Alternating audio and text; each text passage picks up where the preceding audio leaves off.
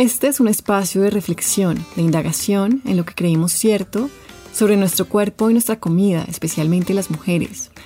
La verdad, cómo nos sentimos con nuestro cuerpo, con nuestro plato, son aspectos de vivir muy grandes. Por eso en este podcast se abarcarán muchos temas inesperados. Hablaremos de otros mandatos incrustados, de esas creencias tipo yo debería que nos atormentan. Deberíamos ser más flacas, más disciplinadas, cuidarnos más, ser más de esto, menos de lo otro. Ideas que nos agotan, que no nos ayudan a conectar con un sentido de vivir que incluya más alegría, paz o satisfacción. Mucho de eso viene de la cultura y vamos a pasar por ahí. Vamos a revisar una cultura de dieta, de violencia estética, sexista, que fomenta el perfeccionismo, el agotamiento, la insatisfacción corporal, las guerras con la comida. Lo haremos para afinar nuestro ojo crítico, aprender a poner límites e identificar la manera como los mandatos externos se miscuyen en nuestra salud mental y física, nos dicen cosas que no son ciertas, nos convencen de que hay versiones idealizadas nuestras que tenemos que perseguir sin descanso. Porque también sé que lo necesitamos, en este espacio se fomentará la suavidad frente a nosotras mismas, la autocompasión, la comprensión profunda de que somos suficientes tal cual somos. Yo soy Camila Cerna, soy la autora del libro Yo debería ser flaca, soy coach y me dedico a conversar con las mujeres sobre su relación con la comida, con el cuerpo y todo eso que se teje en el medio. Así que bienvenidas. Caracol Podcast presenta Yo debería ser flaca con Camila Serna. Hola, ¿cómo están? Bienvenidos, bienvenidas a este nuevo episodio del podcast eh, Yo debería ser flaca. Este es un espacio de conversación profunda. Hemos tocado muchos temas para la gente que ya me acompaña en varios episodios, bueno, ya me conoce un poco el estilo, nos vamos hondo en muchos temas, hablamos del cuerpo, de la comida, de la relación que tenemos con nosotras mismas, eh, de crecimiento personal, también hacíamos cierta crítica cultural porque al final lo que nos pasa con el cuerpo, con la comida, no es idea original nuestra asimilamos tantas, tantas cosas de la cultura, absorbemos tantos miedos, el miedo a la comida, el miedo a engordar, bueno, una cantidad de cosas que se atraviesan en la relación con el plato y que vienen de la cultura, vienen de años atrás, vienen de constructos culturales que, que ni siquiera conocemos. Entonces, la idea de este podcast es empezar a tener mucha más capacidad de poner atención a lo que está ocurriendo y, ah, ah, como de afinar ese ojo crítico que entiende nuestra condición como especie social. Realmente lo que ocurre afuera nos impacta muchísimo adentro. Hay mucha soledad, mucha vergüenza que se gesta en esto de los desórdenes alimenticios, de las luchas con la comida. Creemos que no nos queremos o que no sabemos cuidarnos o que hay algún tipo de error en nuestro sistema que nos hace luchar así con la comida, que nos hace luchar así con el cuerpo, pero la verdad es que mucho lo heredamos de afuera de la cultura. Entonces, ese es uno de los propósitos de este podcast también, que podamos analizar este tipo de cosas y que podamos también conocernos, ir más allá salir del automático, de las reacciones en default, es uno de los aspectos más importantes para cualquier proceso de crecimiento. Que pongamos atención, y esto lo he dicho también muchísimas veces, si hablamos del mindfulness, hablamos de, esta cantidad de herramientas y de prácticas que nos sirven para llegar, aterrizar a nuestra vida aquí y ahora, en este momento, y que podamos poner atención a lo que nos va ocurriendo momento a momento, porque esa es la única manera que podamos generar el suficiente espacio para elegir la conducta. O si no, nos vamos en automático con nuestras reacciones más viscerales, más primarias, con nuestras plantillas del pasado, con nuestras creencias centrales, de ser insuficientes, de ser inadecuadas, bueno, una cantidad de cosas. Nos vamos en automático con todo eso. Y así vamos empequeñeciendo nuestra vida, la vamos estrechando, porque entonces la conducta también refleja eso y vamos diciéndole no a cosas que queremos decirle sí, nos vamos negando oportunidades, vamos evadiendo.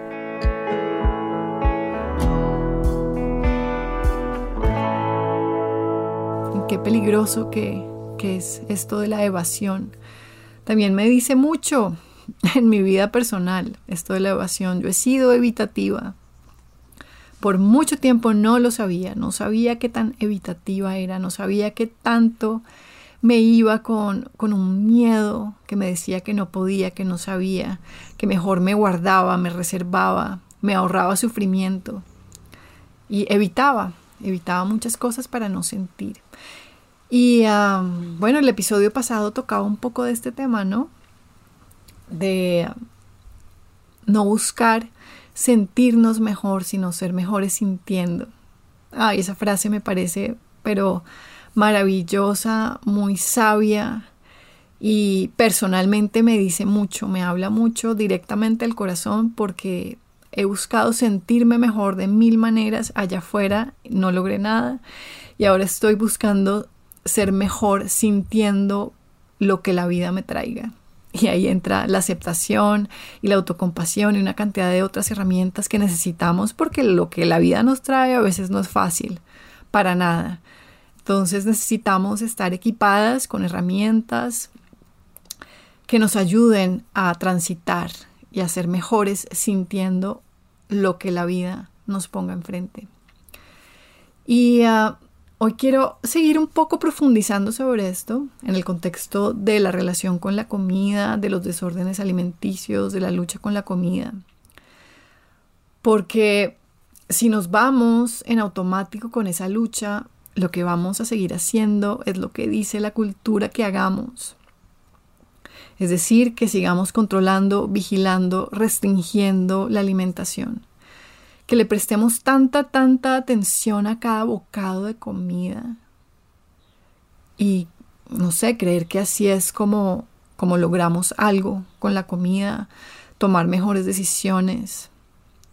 Ese es como el automático de la cultura y la verdad me da mucho pesar que sea así, porque mete en problemas a la gente. Si yo me doy un paseo por mis redes sociales, bueno, yo sigo a mucha gente que es de mi misma línea, entonces el algoritmo me muestra eso, pero también me muestra cosas tan confusas sobre la alimentación, tan rígidas, todo este tema de alimentos buenos, alimentos malos, eh, de controlar la alimentación, de ser súper vigilantes de lo que comemos, como si la comida fuera la respuesta para todo, la respuesta para la salud perfecta, para que no nos pase nada, la inmunidad perfecta, para la felicidad, mejor dicho, como si fuera la llave, ¿no? La llave y la fuente de la eterna juventud, la comida. Y eso es un mensaje súper confuso y peligroso, de hecho, es peligroso porque en el momento en que le damos semejante poder a la comida, comenzamos a tenerle miedo a la comida. Y cuando tenemos miedo a la comida es que se reduce nuestra capacidad de autorregularnos con la comida. Es muy difícil así.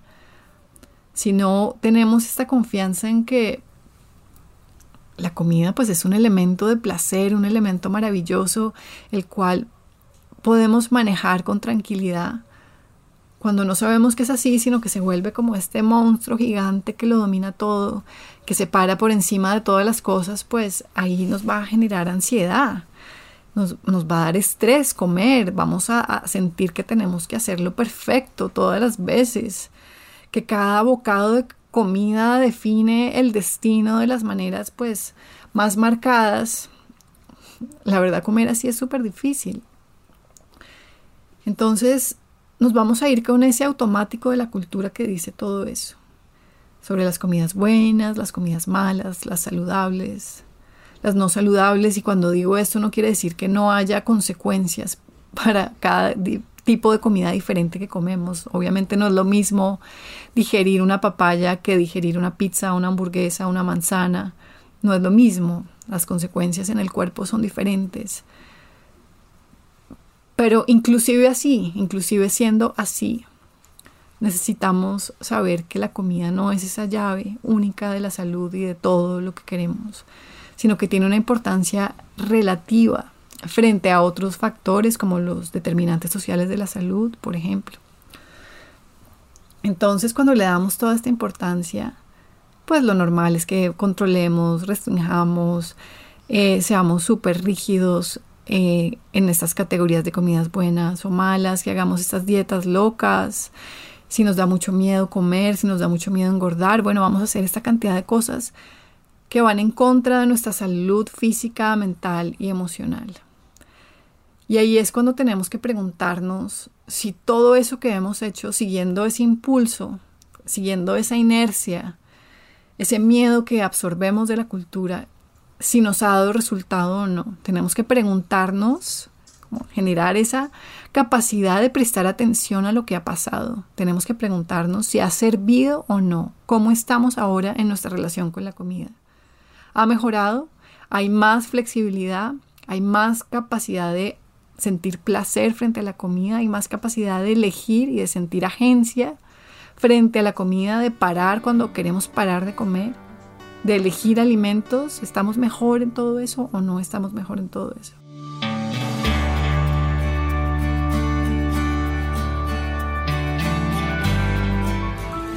Si la respuesta es no, y usualmente la respuesta es no, porque la comida no se diseñó para que la subyuguemos y la controlemos. Entonces, como especie humana, creo que esto es como una cosa universal, no sé si haya unas excepciones por ahí, no tengo ni idea, no las he encontrado, pero por lo general empezamos a restringir y generar ansiedad frente a la comida y nuestra relación con la comida sufre todas las veces.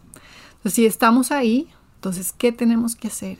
De verdad, tenemos que pararnos frente a esta situación y comenzar a tomar decisiones y elegir la conducta, no irnos con la inercia de lo que quiere que haga ese miedo, que quiere que evada comidas, que genere reglas, que genere más control, más dietas.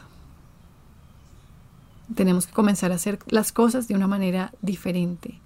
Y eso se va a sentir incómodo al comienzo. Y todos los procesos en los que estoy con las mujeres se sienten incómodo, ellas se incomodan mucho y para eso estoy ahí, para acompañarlas porque no es fácil hacerlo contraintuitivo, no es fácil hacer algo distinto a lo que dice la inercia de la mente y de las emociones, con ese miedo y con esos pensamientos catastróficos sobre lo que podría pasar si me engordo, lo que podría pasar si me como esto, no voy a poder parar de comer, voy a perder el control, todo ese tipo de cosas.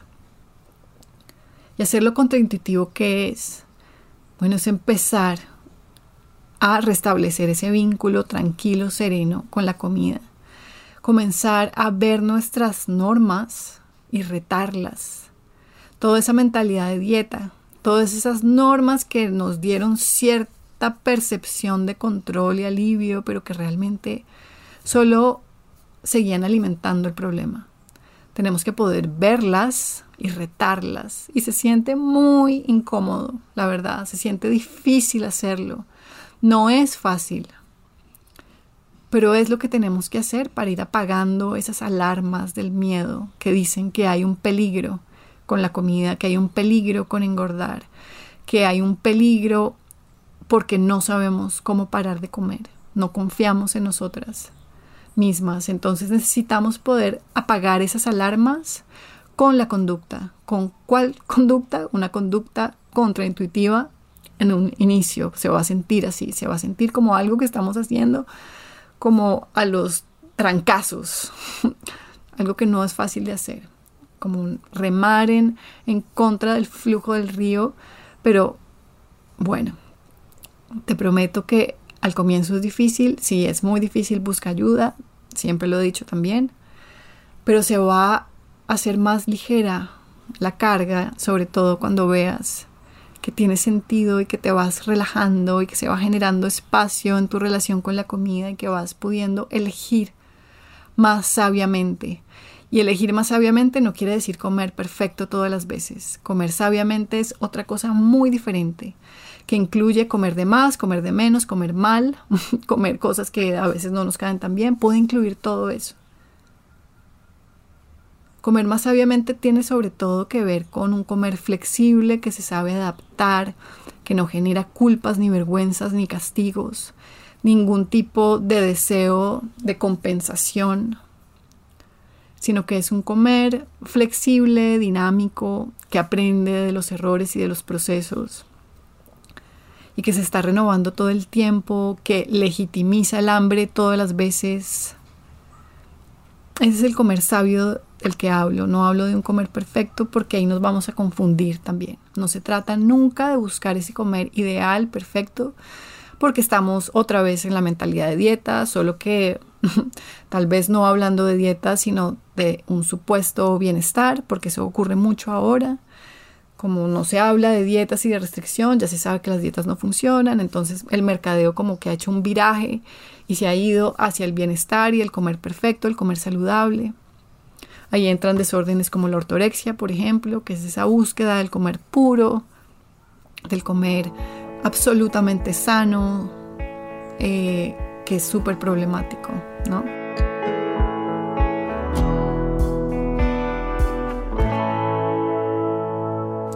Entonces, pues bueno, te quería dejar como con esto, con esta idea de esta, este accionar contraintuitivo, cuando ya te has dado cuenta que las estrategias que has usado no funcionan, que estás agotada, que llegaste al fondo de las dietas. Tengo un episodio sobre el fondo de las dietas y estás ahí, felicitaciones. Es incómodo, pero es maravilloso porque ya no te deja evadir más.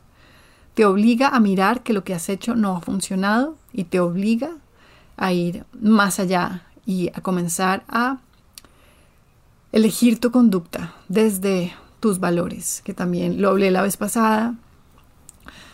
Hace mucho, hace parte de esta terapia de la aceptación y el compromiso, ese accionar desde los valores es súper importante. Y confía, confía mucho y pide ayuda si necesitas. Pero te quería dejar con este mensaje porque a veces no es evidente. A veces creemos que los procesos para que vayan bien es por si van bien es porque nos sentimos bien, pero no es así. A veces tenemos que atravesar mucho malestar y tenemos que involucrarnos en acciones que se sienten mal, pero que están alineadas con nuestros valores y que nos acercan cada vez más a algo que sí queremos. Entonces, en este caso de la comida, como te digo, tiene que ver con relajar tus normas, mirar tu control y empezar a darte evidencia de que esto de comer con confianza es posible. Es posible para todos, es nuestro derecho. Quería dejarte con este mensaje. Si estás en una lucha con el cuerpo y la comida, si quieres conversar, estoy disponible, me puedes escribir. Me puedes buscarlo, podemos hablar. Espero que este podcast te ayude. Sé que hay muchísima gente sufriendo por cuenta de una lucha con la comida. Sé que no es fácil, yo lo he vivido, lo he atravesado, sé que eclipsa la vida de maneras muy angustiosas porque nos tenemos que relacionar con la comida todo el tiempo y si la comida genera estrés y ansiedad y miedo, entonces es una presencia constante de sufrimiento y no tiene por qué ser así. Podemos desaprender muchas de las cosas que absorbimos de la cultura sobre esos miedos, esas ansiedades. No son nuestros. Podemos abandonarlos, soltarlos, pero sí necesitamos involucrarnos con una conducta consistente que nos demuestre que esto de comer sin control, sin restricción, es posible y es seguro. Cuando digo comer sin control no quiere decir comer descontroladamente. Quiere decir que no necesitamos reglas. Que nuestra autorregulación con la comida surge desde la confianza, no desde el miedo. Bueno, te mando un abrazo grande, grande, grande. Espero que este podcast te haya servido y nos vemos en una próxima ocasión. Un abrazo.